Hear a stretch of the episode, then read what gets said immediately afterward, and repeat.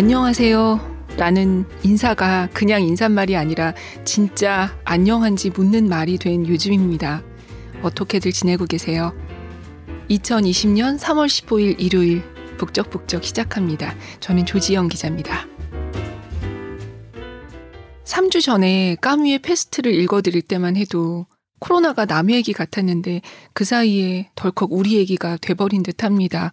우리 모두 있는 곳이 다르고 또 어려움의 종류와 크기는 다르겠지만 괴로운 건 마찬가지겠죠. 이런 가운데도 자연의 시간은 차곡차곡 흘러서 어느덧 삼월의 한가운데예요. 벌써 노란 꽃이 피고 가지 끝에 새잎이 나오고 있더라고요.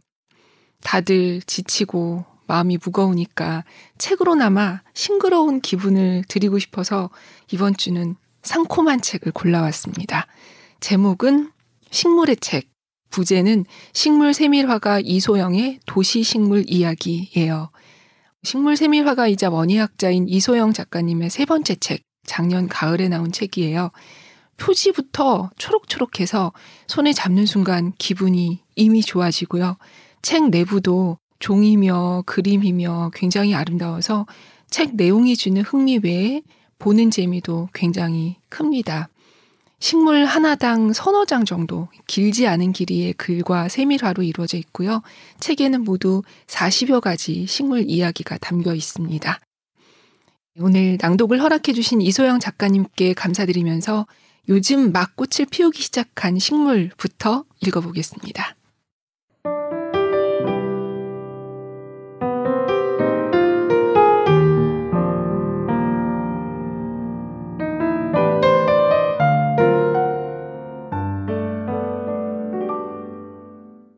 개나리 열매를 본 적 있나요?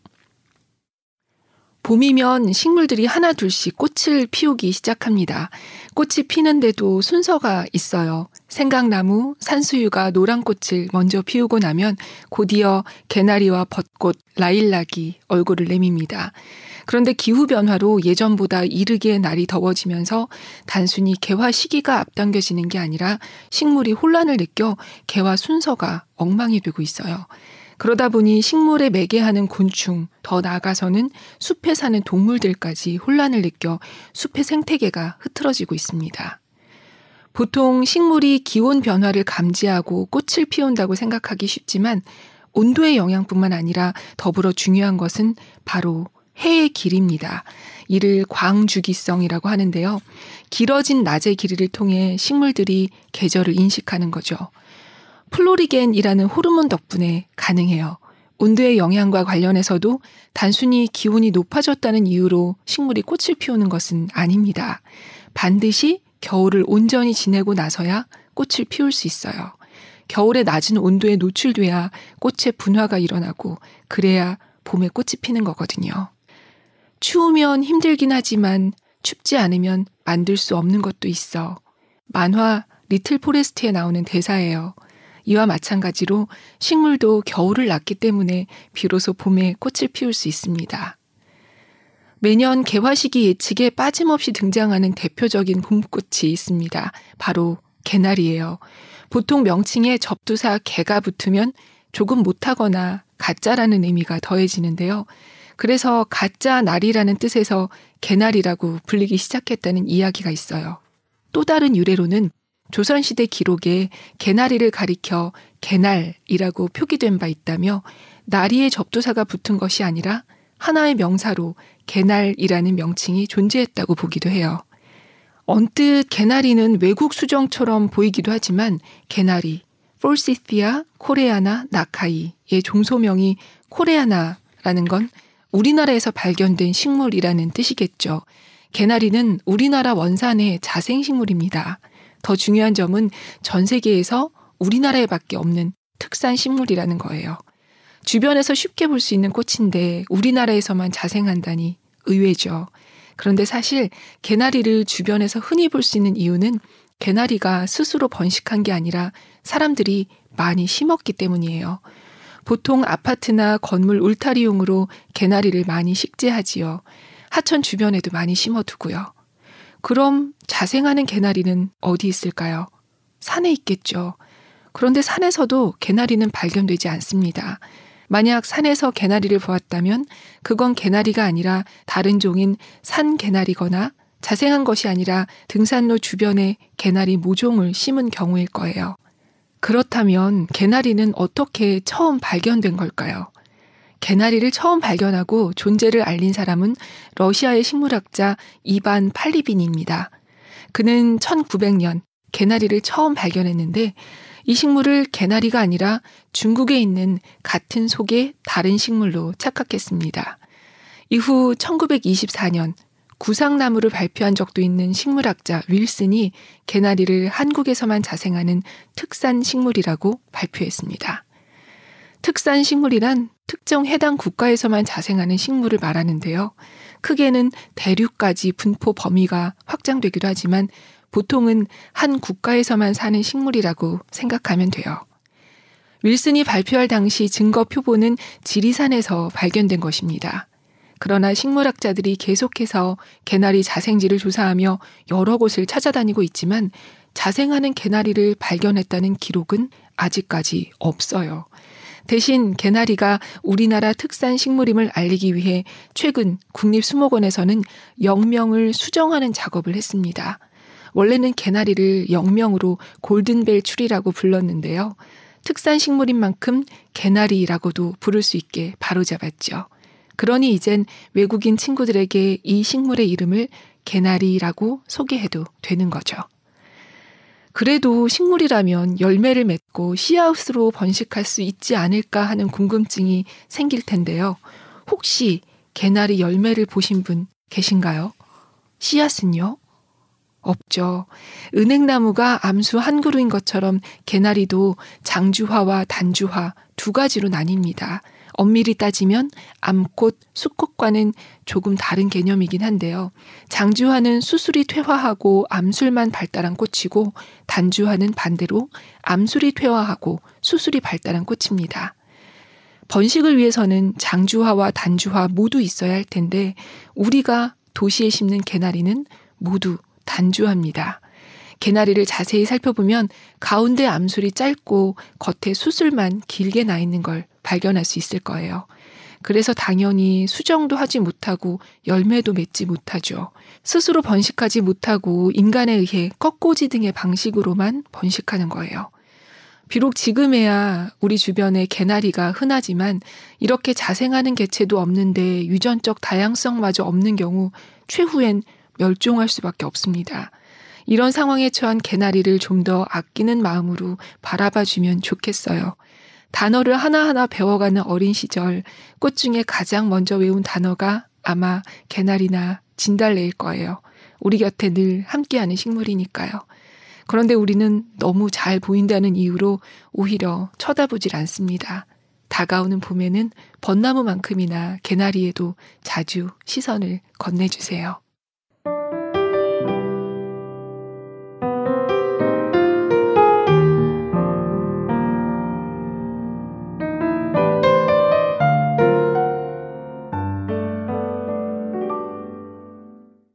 우리가 보지 못했던 개나리의 열매와 씨앗이 이 책에는 이소영 작가님의 세밀화로 실려 있습니다. 이 책에는 이렇게 그림뿐 아니라 식물을 소개할 때마다 식물의 학명도 함께 적어뒀어요. 방금 들으신 개나리도 학명과 관련된 내용이 들어있었잖아요. 지금까지 식물의 학명을 전혀 알지 못한 채, 알 필요 없었던 채로 평생을 살았던 저에게는 굉장히 신기했어요. 저뿐만이 아니겠죠. 어, 다음에 들으실 식물은 개나리, 벚꽃, 그 다음으로 꽃을 피우는 식물입니다.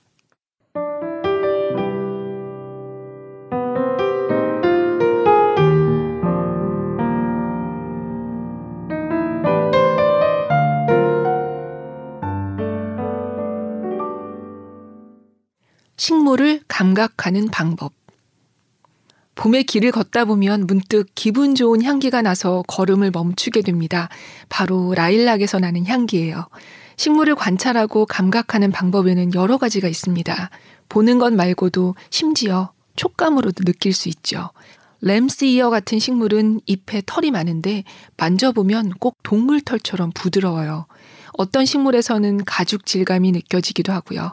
장미의 줄기는 뾰족한 가시 때문에 만지면 따갑죠. 그리고 맛으로도 식물을 감각할 수 있을 겁니다. 저는 맛으로 느껴보는 게 참 좋더라고요. 나무를 먹을 때면 잎의 맛으로 식물을 식별하곤 해요. 비록 식물이 직접 소리를 내지는 않지만 소리로도 느껴볼 수 있어요. 벼나 보리 잎사귀 사이를 바람이 지날 때 그 사각거리는 소리를 들어본 적 있으세요? 최근에는 일부러 새가 좋아하는 식물을 심어 유인한 다음 그 소리를 즐기는 소리 정원도 곳곳에 생기고 있어요. 그렇지만 아무래도 식물을 느끼는 가장 보편적인 방법은 바로 후각을 이용한 것일 겁니다. 꽃을 보면 자연스레 코를 대고 냄새를 맡곤 하잖아요. 허브식물은 그 냄새 때문에 사람들이 더 많이 찾고요. 화백이나 편백 같은 바늘잎 나무에서 나는 냄새도 많이들 좋아하죠. 식물에서 냄새가 나는 건 휘발성 유기화학 혼합물을 식물이 배출하기 때문인데요. 그 혼합물의 구성 성분에 따라 각각 다른 냄새가 나요. 식물은 기본적으로는 번식을 목적으로 냄새를 풍깁니다. 스스로 움직이지 못하므로 동물을 불러들이기 위해 그들이 좋아하는 냄새를 뿜는 거죠. 간혹 식물에 따라 열매나 잎에서 독성이 있는 냄새를 풍길 때도 있지만요. 사람들은 식물의 냄새를 아로마로 이용하기도 합니다. 그래서 향수나 화장품을 만들 때 식물을 주로 이용하죠. 향수라는 영화를 보면 주인공이 향기를 만들기 위해 식물을 계속 만져보며 잘라서 기구에 넣습니다. 그중에는 장미도 여러 번 등장하죠. 실제로 향수 산업이 발달한 프랑스에서는 장미를 품종별로 육성해 와서 장미 품종의 이름이 프랑스어인 경우가 많아요. 봄은 특히 후각으로 식물의 존재를 느낄 수 있는 시기입니다. 그중 냄새를 가장 강하게 뿜는 식물은 라일락이에요. 라일락은 워낙 향기로 유명해 화장품이나 디퓨저, 향초로도 많이 만들어지고 있죠. 라일락은 수수꽃다리 속에 속하는 식물을 총칭합니다. 수수꽃다리 속은 라틴어로 시린가 혹은 사이린가라고 부르는데요. 줄기 속이 비었다는 의미인 그리스어 시링스에서 유래된 것입니다. 수수꽃다리 속 식물은 세계적으로 삼십 종 정도가 분포하는데 보통 원예종을 라일락이라고 부르고 이천오백여 품종이 육성됐어요. 라일락은 암수 한 그루로 사월부터 한 달 정도 꽃을 피웁니다. 꽃의 빛깔은 보라색, 흰색, 분홍색 계열이 많은데 하나만 피는 것이 아니라 여러 개의 작은 꽃이 원추형 모양을 이루며 피어납니다. 라일락은 품종마다 향기도 조금씩 다르답니다. 애초에 라일락의 경우 육성할 때 향기에 집중하기 때문에 품종마다 향기의 강도나 종류가 다 달라요. 정원수로 심을 경우에 꽃을 빨리 피우는 조생종부터 천천히 피우는 만생종까지 함께 심어두면 오랫동안 라일락 향을 즐길 수 있죠. 우리가 도시에서 볼 수 있는 라일락은 대부분 원예의 종이지만 산이나 들에서도 라일락과 비슷한 수수꽃다리 속 식물을 만나볼 수 있어요. 우리나라에서는 수수꽃다리, 개회나무, 버들개회나무, 꽃개회나무, 털개회나무 이렇게 다섯 종이 자생하고 있습니다. 라일락 원예종보다는 향기나 꽃의 형태가 좀 잔잔한 편이에요. 흔히들 헷갈리곤 하지만 라일락과 수수꽃다리는 다른 종입니다. 수수꽃다리는 우리나라에 분포하고 라일락은 불가리스라는 종을 일컫습니다. 도시에서 볼 수 있는 라일락 중 유명한 품종이 하나 있는데요. 바로 세계적으로도 인기가 높은 미스김 라일락이에요. 미스김 라일락은 우리나라와 인연이 깊습니다. 천구백사십칠 년 군인이자 식물학자였던 엘윈 미더가 북한산에서 자생하는 수수꽃다리 속에 털 개회나무 개체 열두 개를 채집해 미국으로 가져가 개량했습니다. 그때 그 일을 돕던 여직원의 성씨가 김씨였죠. 그래서 육성한 라일락을 미스김 라일락이라고 이름 붙였대요. 미스김 라일락은 다른 라일락보다 추위에도 강하고 꽃이 오래 피어 세계적으로 사랑받아 왔어요. 우리나라에도 천구백칠십 년대부터 들어와 식재되기 시작했습니다. 어떻게 생각하면 역수출이죠. 그러나 로열티를 주장하기도 어렵습니다. 미스김 라일락 말고도 구상나무, 산딸나무, 원추리, 호랑가시나무 모두 미국에서 자신들의 식물 유전자원으로 등록했어요. 우리가 생물 주권의 중요성을 미처 깨닫지 못했던 때 미국이 먼저 등록한 거예요. 미국이 워낙 강대국이라 어떤 주장을 하기는 힘든 상황이지만 이제라도 식물 주권의 중요성을 알고서 그 자원화 가능성을 염두에 두고 연구를 이어가는 것이 우리에게 남은 몫일 겁니다.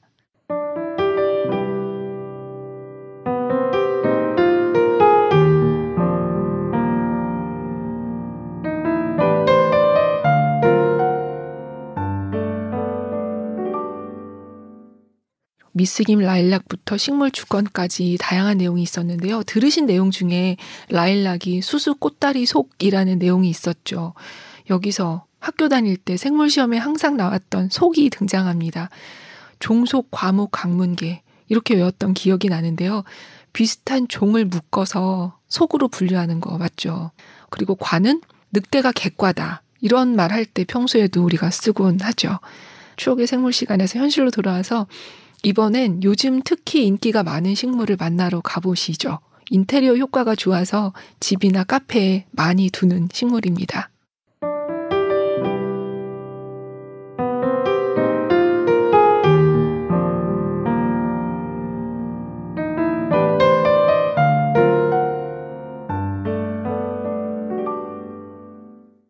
잎사귀에 숨겨진 이야기. 혹시 힙스터 식물이라는 말 들어보셨어요? 몬스테라의 별명인데요. 트렌디한 공간에 가면 한쪽에 항상 몬스테라가 자리하고 있어 붙은 별명이에요. 몬스테라는 잎을 관상하는 관엽식물입니다. 드라세나, 필로덴드론, 디펜바키아 등 여러 종류의 관엽식물이 있는데요. 그 중에서도 몬스테라가 특히 인기가 많은 건 잎모양이 독특해서일 거예요. 괴물 같은 잎모양 때문에 몬스테라라는 이름이 붙었다는 이야기도 있는데 정확히 증명된 사실은 아닙니다. 잎에 구멍이 난 모양이 꼭 스위스 치즈 모양을 닮았다고 해서 스위스 치즈 식물이라고도 불리죠. 제 주변에도 몬스테라를 키우는 사람들이 많은데요. 사람들이 몬스테라라는 식물은 잘 알고 있지만 그 모양이 왜 그렇게 생겼는지를 아는 경우는 많지 않은 것 같습니다. 분명 잎에 그냥 구멍이 뚫린 것은 아닐 텐데 말이에요. 몬스테라 잎의 구멍에 관해 그간 여러 연구가 진행되어 왔습니다. 잎의 구멍으로 바람을 통과시켜 허리케인 바람에 저항할 수 있도록 한 것이다. 수분 흡수를 위해 뿌리까지 물이 잘 이동할 수 있도록 잎의 여기저기에 구멍이 생긴 것이다.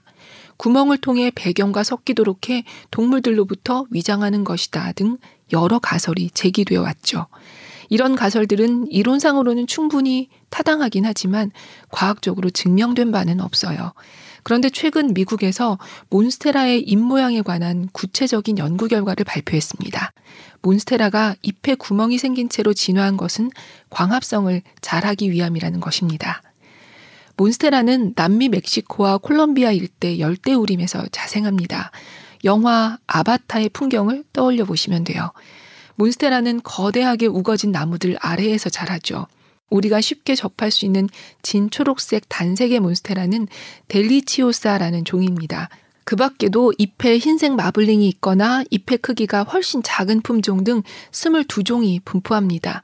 원산지에서는 육 미터에서 팔 미터까지 자란대요. 잎의 지름만 해도 일 미터가 넘을 정도고요.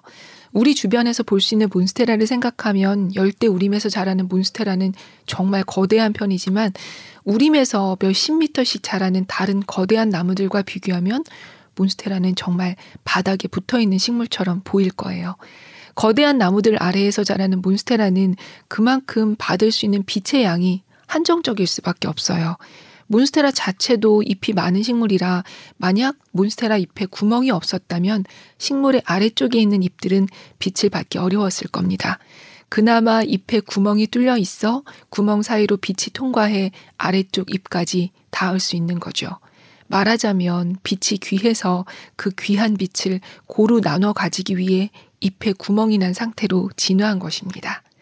그래서 실내에서 몬스테라를 키울 때도 자생지의 환경과 비슷하게 반그늘 상태를 만들어주면 됩니다. 그늘질 환경에서도 약간의 광합성은 할 수 있기 때문이죠. 또 하나 주의해야 할 점이 있는데요. 몬스테라는 잎이 사방으로 뻗어나가기 때문에 넉넉한 공간이 필요합니다. 창가나 공간의 구석에서 키우면 벽에 부딪혀 잎이 제대로 자랄 수 없어요.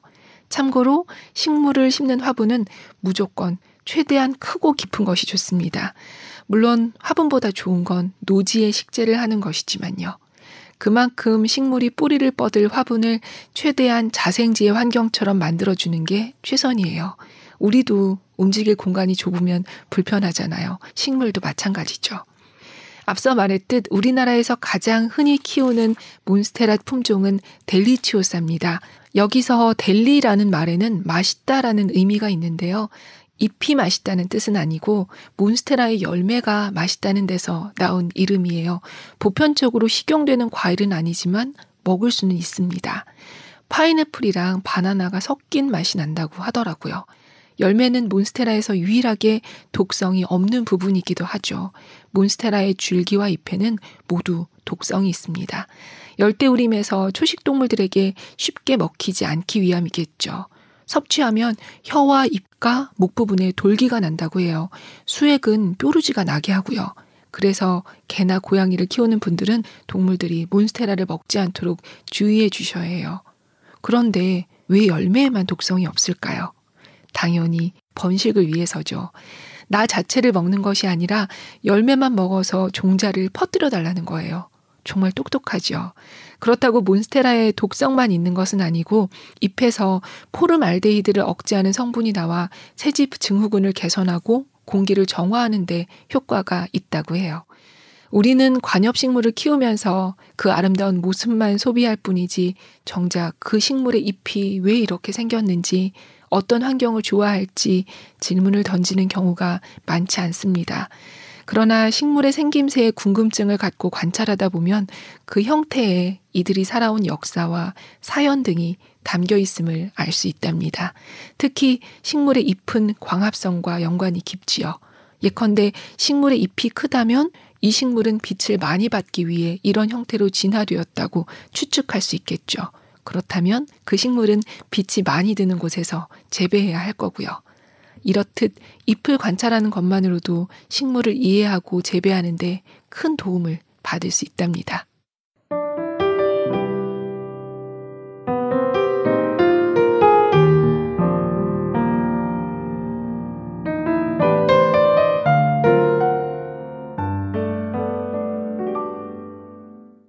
네, 이렇게 그 식물을 잘 관찰하고 또 원래 어디서 왔는지, 사막에서 자랐는지, 열대우림에서 자랐는지 그런 걸 알고 식물이 지금 목이 마른지 과습인지 잘 살피는 것만으로도 식물 키우기에 실패할 위험을 많이 줄여주는 것 같아요.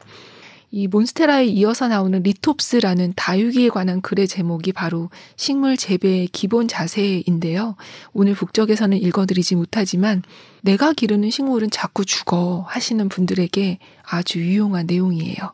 저희는 이어서 다른 봄꽃을 만나러 가보시죠.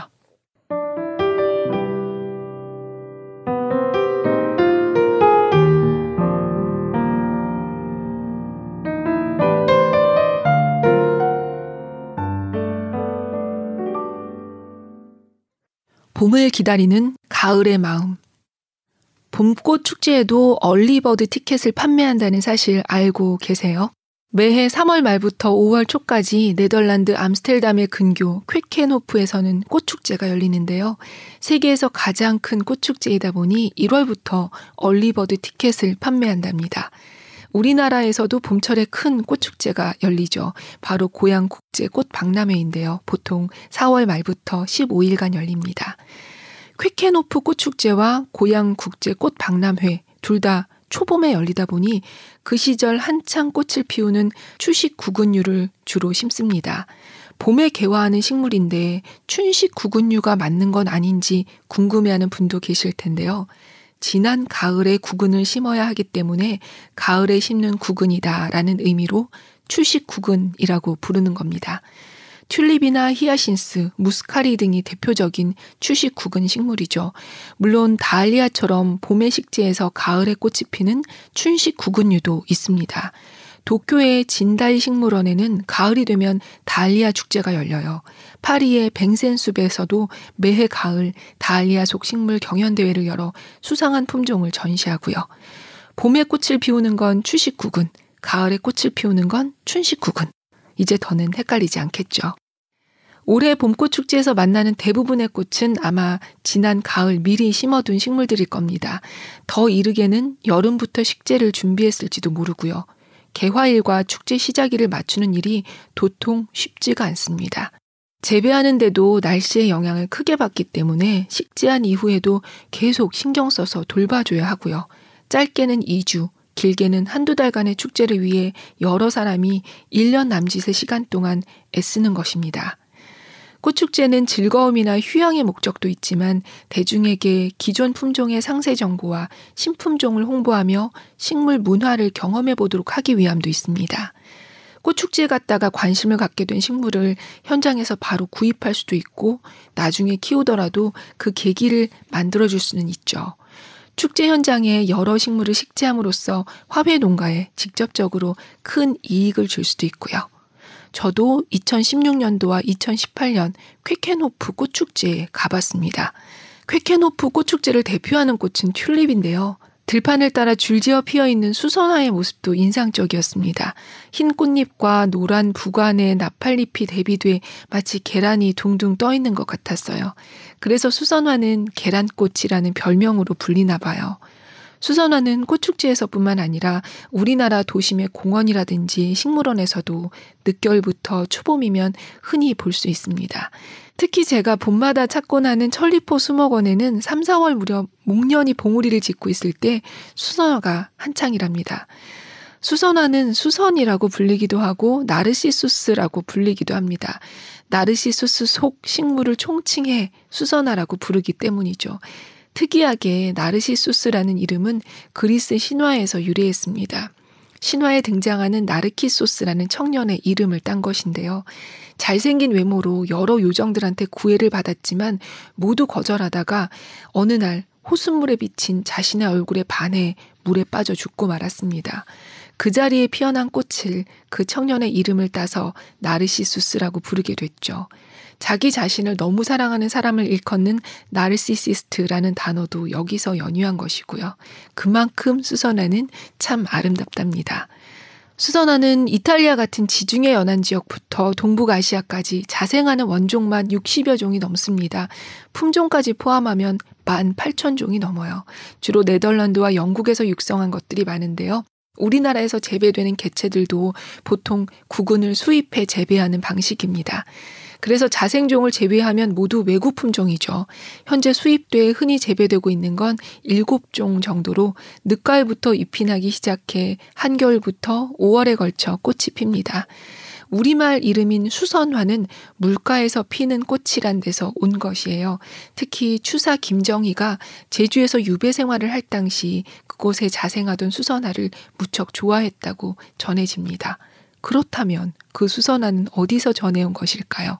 수선화의 구근이 지중해 연안에서부터 제주로 흘러들었다는 가설도 있긴 하지만 물리적으로 너무 먼 거리라 그것보다는 중국 남해를 통해 제주도로 왔을 가능성이 높습니다. 실제로 같은 구근 식물인 제주 상사화도 바다를 통해 넘어왔다는 이야기가 있거든요. 수선화를 보면 노란색의 결이 이렇게 다채로울 수 있다는 사실에 놀라게 됩니다. 가장 쉽게 볼 수 있는 꽃잎이 흰색과 노란색으로 대비된 수선화에서부터 진노란색의 노란색, 더 진한 노란색의 흰색 등 여러 노란색 계열로 품종이 개량되어 왔거든요.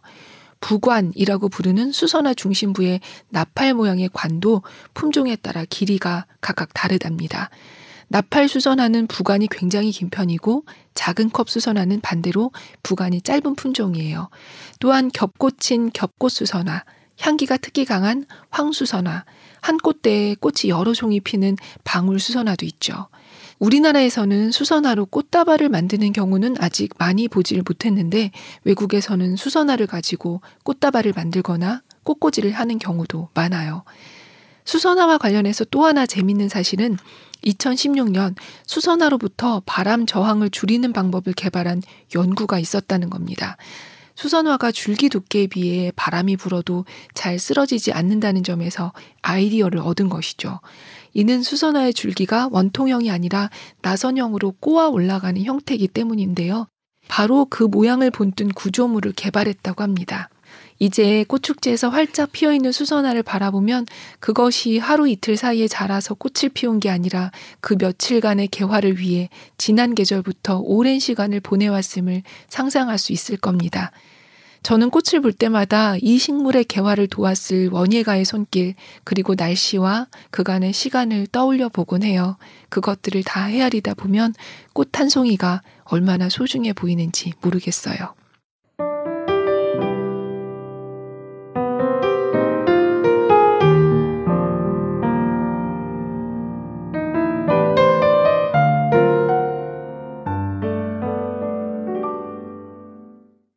네, 이 글을 읽고 알았습니다. 봄꽃 축제의 꽃들은 빠르면 지난해 봄, 여름부터 축제를 위해 준비되고 있었다는 걸요. 올해 봄꽃 축제를 준비하셨던 분들을 생각하면 마음이 또 굉장히 무거워지는데요. 다음 글로 얼른 가볼게요.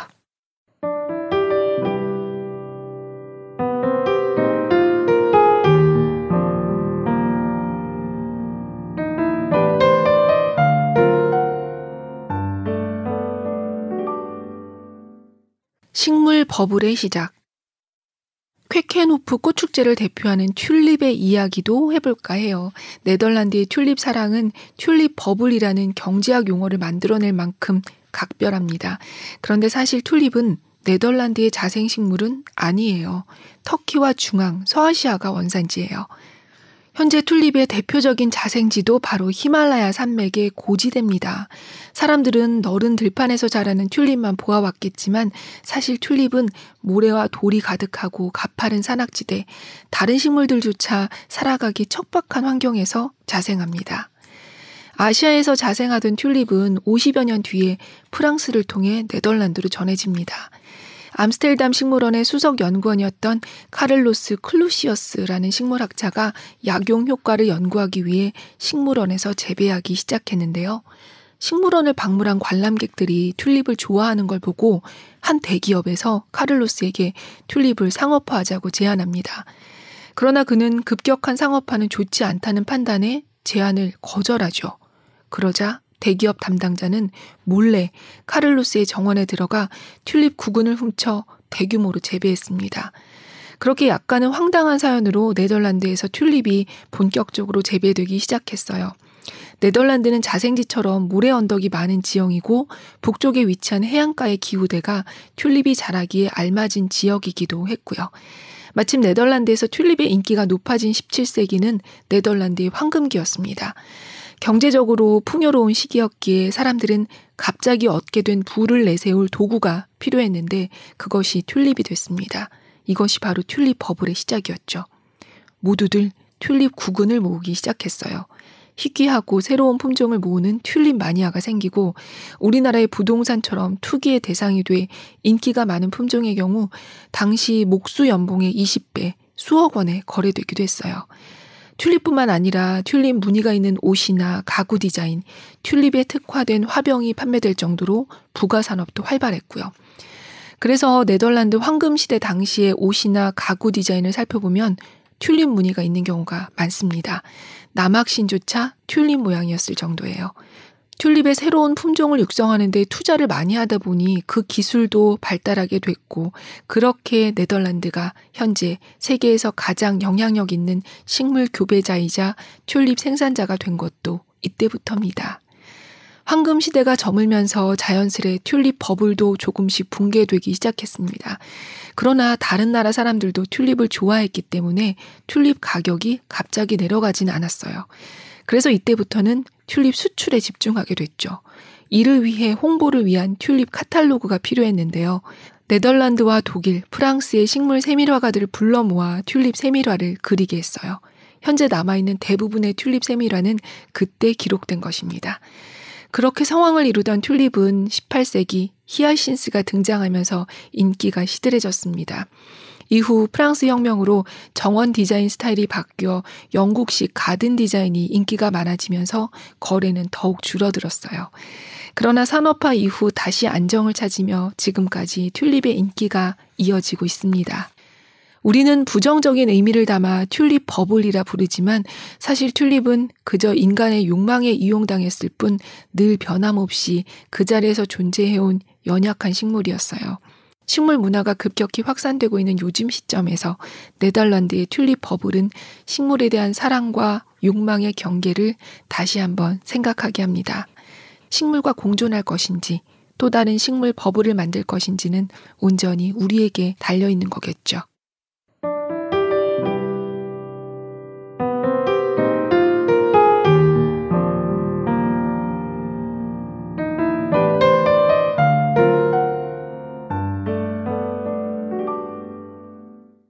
이렇게 하나하나 알고 보면 다 신비롭고 소중한 식물 얘기들이라 오늘 어느 부분을 읽어드릴지 저는 또 고민이 깊었는데요.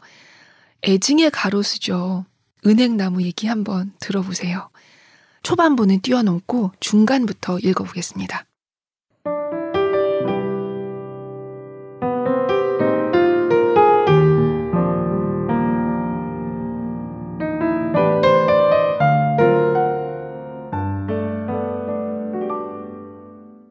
가로수 중에 가을에 가장 존재감을 드러내는 나무가 바로 은행나무예요. 은행나무는 지구상에서 가장 오래된 나무인데요. 공룡이 살던 삼억 년 전부터 살았던 식물이라 살아있는 화석으로 불려요. 그래서 보통 지구에서 가장 오래 살고 있는 식물 순으로 수록되는 식물 도감의 첫 페이지를 은행나무가 장식하는 경우가 많고요. 오래됐을 뿐 아니라 오래 살기도 해서 천년목으로 불립니다. 노거수 중에 천연기념물로 지정되어 있는 은행나무도 있는데요. 그중에 양평 용문사의 은행나무가 가장 유명합니다. 높이가 사십이 미터, 둘레는 십사 미터나 되죠. 천백 년 정도 살았다고 추정됩니다. 은행나무는 일과 일속 일종입니다. 은행나무과 식물은 지구상에 딱 한 종밖에 없는 거죠. 식물에 별 관심이 없는 사람이라도 은행나무는 바로 식별할 수 있는 건 그 때문이에요. 유사종이 없기 때문에 헷갈릴 일이 없는 거죠. 하지만 그만큼 보호해야 할 나무이기도 하고요. 이천십팔 년 영국의 큐 왕립식물원에서는 그곳에 식재된 나무 중 오래되고 중요한 개체를 헤리티지 트리 컬렉션으로 지정해 그림과 함께 기록으로 남기고 전시했는데 그 중에 은행나무도 포함됐습니다. 이 프로젝트에서 흥미로웠던 부분은 은행나무 중에서도 딱 한 개체를 선별해 집약적으로 기록했다는 것입니다. 이후 그 나무의 이름표에는 그때 그린 식물 세밀화가 함께 표기돼 있답니다. 은행나무가 단풍이 든 모습, 열매를 맺는 모습까지 세세하게 그려져 있죠. 이런 기록 방식을 우리나라의 식물원과 수목원에서 적용해봐도 좋을 것 같아요.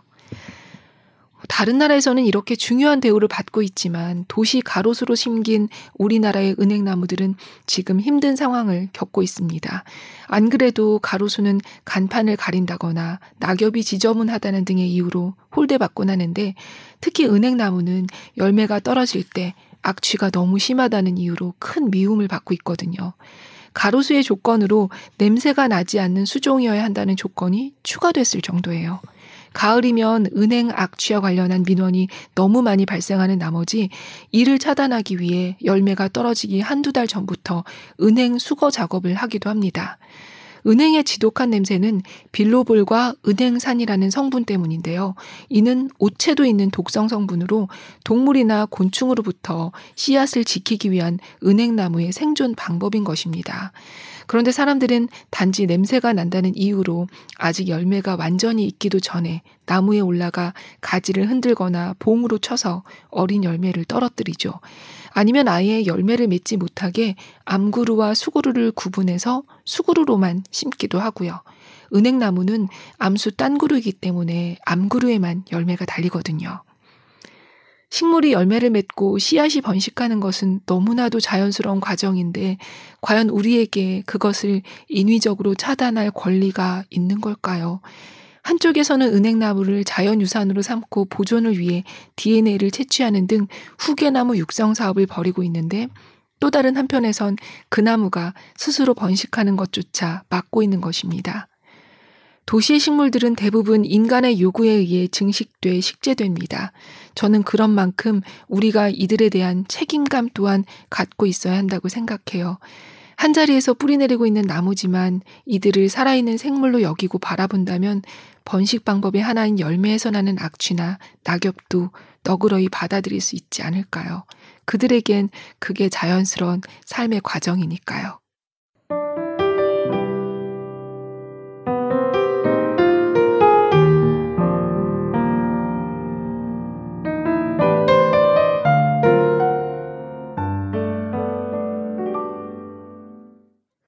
은행나무, 이렇게 들으니까 열매 냄새도 좀 덜 지독하게 느껴지는 것 같아요.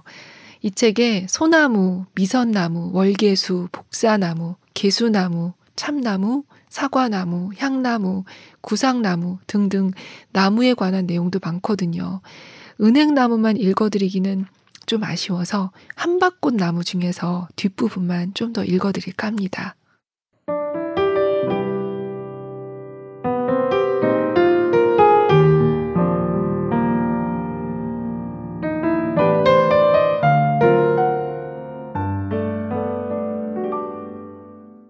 한밭꽃나무는 자생식물 중 제가 가장 좋아하는 식물 중 하나라 그리면서 더욱 즐거웠습니다. 원예학을 함께 공부한 동기들 중에 플로리스트나 조경가, 가드너 등 원예식물을 다루는 직업을 가진 친구들이 많은데요. 아무래도 평소에 크고 화려하게 개량된 원예식물에 익숙하다 보니 자생식물은 소박하고 잔잔하다는 편견이 있는 경우가 많더라고요. 그럴 때마다 저는 바로 한밭꽃나무를 보여주곤 합니다. 한밭꽃나무는 목련과 목련속 식물이에요. 속명인 마그놀리아는 프랑스 식물학자 마뇨를 기리기 위해 종소명인 씨에볼디는 섬양나무를 처음 발견하기도 했던 독일의 식물학자 지볼트를 기리기 위해서 붙인 이름이에요. 마그놀리아 가족의 대표적인 식물로는 조경식물로 많이 이용되는 정목련, 백목련이 있는데요. 한밭꽃나무도 꽃의 생김이 이들과 비슷하고 크고 화려하죠. 꽃잎 한 장이 십 센티미터는 될 정도로 꽃이 크고 자주색의 수술은 흰색 꽃잎과 대조되어 그 화려함을 더욱 뽐냅니다. 화려하면서도 단아한 동양적인 아름다움이 느껴지기도 하고요. 한밭꽃나무는 북한의 국화이기도 합니다.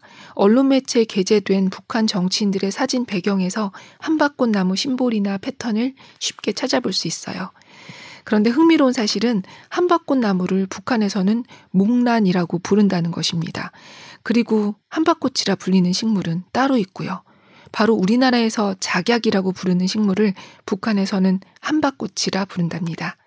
환경부에서 우리나라 국가생물종 목록에 수록된 국명과 북한에서 발간한 조선식물지에 수록된 식물명 목록을 비교했는데요. 그 결과 우리나라와 북한 사이에 식물 중 반 이상을 서로 다른 이름으로 부른다는 것을 알 수 있었습니다. 물론 식물학자들은 연구 시 보통 국명이 아닌 학명으로 소통하긴 하지만 오히려 우리나라와 북한은 같은 언어를 쓴다고 생각해 별 생각 없이 학명 대신 국명을 사용했다가 혼선이 일어날 수 있어요. 우리나라와 북한 사이에 식물명이 달라진 가장 큰 이유는 북한에서는 우리나라에서 사용하는 스트로브 잣나무, 방크스 소나무 등의 외래어를 우리말 이름으로 순화해서 부르고 있기 때문이에요. 그 밖에 두음 법칙에 의한 차이도 있고요.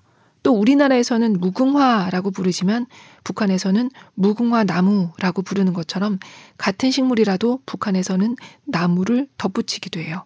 주로 우리말을 사용해서 그런지 북한 식물명이 이름만으로도 형태를 추측하기가 더 수월한 편이에요. 눈잣나무의 경우 북한에서는 누운 잣나무라고 부르는데요. 어떤 식물인지 그 형태를 떠올리기가 더 쉽죠. 한밭꽃나무의 경우도 북한에서는 산에 사는 목련이란 뜻에서 목란이라고 이름 붙인 거예요. 최근 발효된 나고야 의정서로 식물 주권이 강화되면서 자생식물을 조사, 수집하고 연구하는 일이 국가 경제에도 중요한 사안으로 대두되고 있습니다. 우리나라는 백두산으로부터 이어진 백두대간을 중심으로 식생이 이루어져 있기 때문에 백두산을 사이에 둔 중국과 식물 주권을 겨루게 될 가능성이 커요. 벌써 나고야 의정서가 발의된 직후 중국은 전국의 식물학자들을 모집해 대대적으로 백두산의 식물을 조사, 수집하고 있다고 해요. 그 과정에서 신종과 미기록종이 발견되기도 했고요.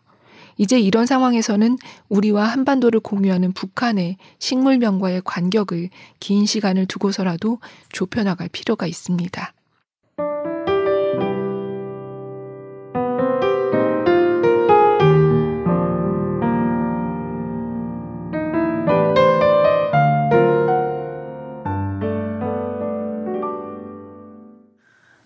네, 제가 한밭꽃나무를 잘 몰랐던 데다 이 꽃이 북한의 국화인지도 몰랐거든요. 게다가 남북이 서로 이 나무를 부르는 이름이 다르다는 것도 몰랐고요. 흥미롭죠. 사실 오늘 동백꽃도 읽어볼까 했는데 시간 관계상 동백꽃은 책에서 확인해 보시기 바랍니다. 동백꽃도 재밌어요. 잠깐만 얘기해드리면 이 우리가 소설 김유정의 동백꽃을 많이 알고 있잖아요. 그런데 그 소설 속의 동백꽃은 동백꽃이 아니라 아마도 생강나무일 거다라고 해요. 그리고 동백꽃을 중국, 일본, 한국에서 부르는 이름이 다 다르고 또 동백꽃은 겨울에 동박새라는 새의 도움을 받아서 수분을 한다고 하더라고요. 그래서 이 새를 유인하기 위해서 빛깔이 붉어졌다고 하네요. 네, 오늘은 이소영 작가님의 식물의 책을 함께 읽어보고 있는데요. 이 책에는 토마토, 블루베리, 바닐라, 마늘, 포도, 딸기, 보리, 귤, 알로에처럼 먹는 식물에 대해서도 흥미진진한 이야기가 잔뜩 실려 있고요. 줄기, 잎, 열매, 씨앗, 속속들이 세밀화로 볼 수 있습니다. 오늘 마지막으로 복수초 중에서 일부만 읽어볼까 합니다.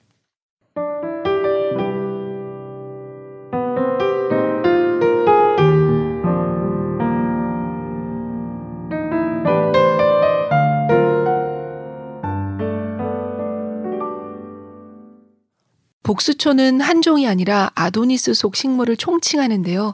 아도니스 속 식물들은 서양에서도 인기가 많습니다. 아도니스라는 이름은 그리스 신화에 나오는 미소년 아도니스의 이름에서 따온 거예요. 여신 아프로디테의 연인으로 사냥을 무척 좋아했는데 사냥에 나갔다가 멧돼지에 물려 죽었습니다. 그때 아도니스의 상처에서 흐른 피가 복수초 꽃이 되었다고 전해지죠.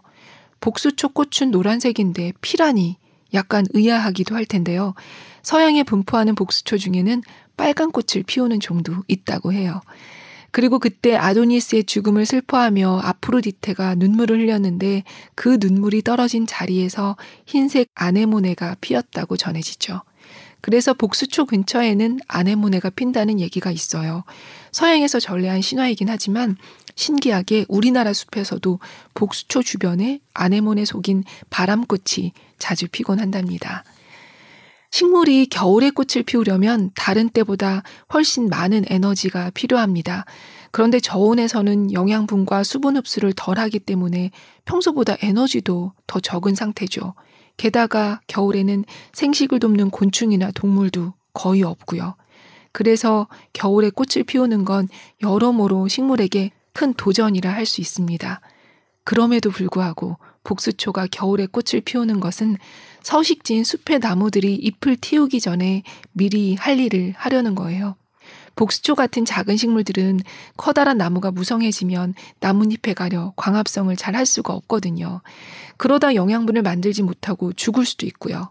그래서 늦겨울이나 초봄에 먼저 꽃을 피우는 거죠. 근데 겨울은 너무 춥잖아요. 그래서 겨울의 혹독한 추위를 이기고 개화할 수 있도록 그들만의 생존 전략을 꾸밉니다. 복수초의 꽃잎을 보면 가운데 쪽으로 오목합니다. 그 덕분에 꽃잎 안쪽으로 열을 모아 주변에 눈을 녹이며 꽃을 피우는 거예요. 그리고 그 열은 매개자인 곤충의 체온도 높여 수분을 자랄 수 있도록 도움을 줍니다. 암수를 따뜻하게 함으로써 씨앗도 잘 맺게 하고요.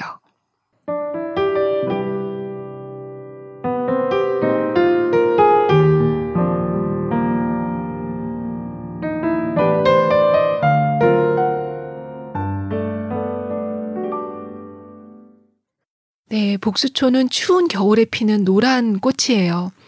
겨울에 힘들게 햇빛을 모아서 눈을 녹이며 꽃을 피우는 복수초 얘기가 뭔가 알 수 없는 힘을 주는 것 같아요. 어떻게든 살아내는 힘. 네, 오늘 식물의 책 어떠셨나요? 이 책의 프롤로그에서 저자는 이렇게 썼어요. 식물의 책이란 제목처럼 이 책은 식물 자체에 관한 이야기를 중심으로 제가 그 식물을 처음 만났을 때의 이야기, 그에게 미안했던 점 혹은 고마웠던 일 같은 사연이 함께 기록돼 있습니다. 결국 이 책은 제 이야기이기도 하더군요. 또 식물을 매개로 하는 우리 모두의 이야기이기도 하고요. 사람들은 제게 묻곤 합니다. 어떻게 식물을 그리고 좋아하게 되었냐고요. 저는 이제 그 물음에 이 책으로 답할 수 있을 것 같습니다. 예, 이소영 작가님은 네이버 오디오 클립 이소영의 식물 라디오를 통해서도 식물 얘기를 전해주고 있는데요. 거기서 책에 실리지 않은 더 많은 식물 이야기를 들을 수 있습니다. 저는 어, 식물 세밀화가 아름다운 건 알겠는데 사진도 많고 동영상도 있는 요즘 시대에 왜 따로 또 그림으로 남기는 것인지 궁금했거든요. 식물 라디오도 듣고 이소영 작가님의 인터뷰를 찾아보다가 그 궁금증이 풀렸어요. 사람도 우리 개개인의 사진과 달리 뭐 이 표준 한국인 체형, 얼굴 이런 걸 만드는 것처럼 그 종의 특징을 모두 종합해서 한눈에 볼 수 있게 기록하는 게 식물 세밀화더라고요. 학술적인 목적으로 그리는 그림이다 보니까 개별 개체의 모습이 아니라 같은 종이어도 서로 다 조금씩 다르게 생겼으니까 최대한 많은 개체를 보고 공통적인 특징을 잡아서 그린다고 해요. 그렇다 보니까 관찰 시간이 오래 걸린대요. 예를 들어서 꽃과 열매를 한 번에 볼 수는 없잖아요. 꽃이 져야 열매가 맺히니까. 그렇다 보니까 몇 개월에서 길게는 십 년, 이십 년까지도 그 서식지에 가서 관찰을 하고 채집을 해와서 현미경으로 자세히 보고 또 기존에 그렸던 세밀화에 오류가 있으면 수정하는 작업도 한다고 합니다. 네. 요즘 코로나 때문에 어디 나들이 가기도 어렵고 사람을 만나기도 어려운 만큼 책으로나마 식물들 만나고 또 조용히 산책 나갔을 때 이 식물들을 마주치면 더 반가울 것 같아요. 이 책은 식물을 좋아하는 친구들한테 선물하고 싶기도 하고요. 하루에 식물 하나씩 들으셨다시피 서너 장이니까 편안한 마음으로 읽기도 좋을 듯합니다. 그리고 지난 방송 들으시고 팟빵에 댓글 남겨주신 포이포이님, 쉬리님 감사합니다. 저도 댓글 남겼으니까 들러서 읽어봐주세요. 오늘도 들어주셔서 고맙습니다. 부디 건강하시고요. 저는 사월 오일에 찾아뵐게요. 안녕히 계세요.